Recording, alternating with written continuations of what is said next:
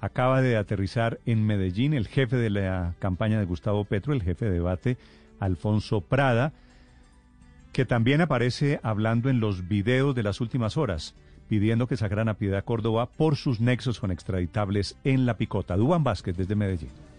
Néstor, buenos días. Pues Alfonso Prada confirmó que radicarán una denuncia en la Fiscalía. También pedirán a los organismos de control nacionales e internacionales que investiguen quiénes están detrás de esta filtración a la campaña y que también la publicación de los videos que considera él son grabados de manera ilegal. Aseguró que hay una persecución en su contra y también en la campaña del pacto histórico sumó también a otra persecución a Gustavo Petro, por lo que se publican videos viejos a días de la segunda vuelta presidencial. Eso fue lo que dijo hace unos minutos aquí en Medellín que nuestra campaña por enfrentarse al poder como ninguna otra, al retar históricamente al poder en Colombia, está siendo espiada y perseguida.